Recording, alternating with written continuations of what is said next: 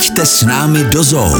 Co taková paka? Co je na ní zajímavého podle tebe? Nejde moc vidět v expozici. Kdo má štěstí a narazí na třeba na krmení nebo na večerní prohlídku, tak je určitě uvidí. Krásně šplhají. Chováme samce a samici. Jdou hezky od sebe poznat. Samice je taková učesaná a hladká a samec je rozcuchaný a s velkou hlavou. A je to i v povaze nebo jenom v tom vzhledu, že on je takový drsnější? On je e, zase naopak ochočený a ta i útočí, musíme si na ní dávat pozor. Jak si má návštěvník představit, když málo vidíme? To hlodavec větší než morče třeba. Je to taková, dejme to menší kapibara, ale je to tmavší srsti a jsou na ní bílé tečky. Nemá ocas a má takový oči postavený hodně vysoko na hlavě, veliký oči postavený vysoko na hlavě, takže ten její pohled vypadá dost zvláštně. Jak se může ozývat taková paka? Často slyšíme vrčení, hlavně se hodně hádají spolu, mají takovou rozhádanou domácnost. Každý z nich bydlí v expozici úplně jinde. Samice hodně obývá i venkovní prostory, zabrala si tam dutý kmen, před samcem si vždycky zavře dvířka tak, že si tam natáhá kůru. Chudák byl takhle vyhozený z baráku. Ano, on si zabral jiný duťák a bydlí si tam. Každý si rozdělil ten prostor pro sebe. Když přijdeme do té expozice, tak musíme mít připravený v ruce dva batáty. Oba přijdou, vezmou si ten batát a pak se tam může něco pracovat. Takže vás evidentně poznají. Poznají, už slyší i ten hluk, že přicházíme a už číhají. A když náhodou batát není, tak to je potom problém. Dáváme jim vybrat cokoliv, co v té misce je a nespokojí se jen tak s čím.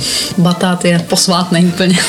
Pokud teda chci vidět paku, tak potřebuji sebou chovatele. Ona jí v duťáku, který je průhledný i skrz sklo a nejen ten batát, ale pak si tam nosí ostatní věci z misky, takže v té době toho krmení, to je zhruba kolem půl desátý, desátý hodiny, se dá ta paka vidět při tom krmení. A pak co dělají? Spí nebo odpočívají? Počívají a jsou aktivní více večer nebo v noci. Když je chce návštěvník vidět, tak buď to vystihnout to ranní krmení, anebo pak přijít až na večerní nějakou prohlídku. Ano, na večerních prohlídkách nám hodně hlásí, že je vidí i šplhat po kmenech. Mm-hmm. To my jsme třeba neviděli jako chovatele, že vidíme hodně se pohybovat po zemi, ale po kmenech jsme je neviděli. A ten venkovní výběh, tak oni v něm nebydlí sami, mají tam takové spolubydlici. Jak s nimi vycházejí? Mají tam teďko ary horský, dřív tam byly ary zelenokřídlí a ty ary zelenokřídlí je napadaly, ty paky, takže tam nebyla dobrá ty sousedské vztahy. Myslím si, že teď se trochu těch arů horských bojí, to je menší papoušek, je to plaší papoušek a na ty paky nějak nereaguje, ale ty paky asi jsou stále děšený z toho, jak měli dřív ty sousedy papouší, takový agresivní, takže tam ta interakce nějak neprobíhá. A nekradou si třeba jídlo navzájem? Dáváme misky tak na tak tenké větvičky,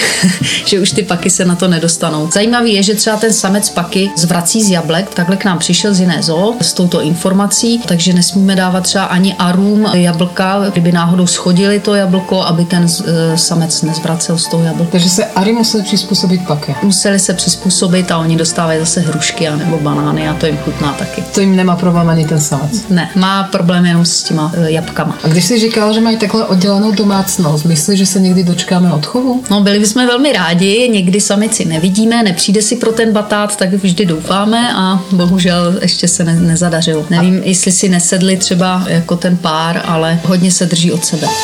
Pojďte s námi do zoo každou neděli po 11. hodině. Český rozhlas Vysočina.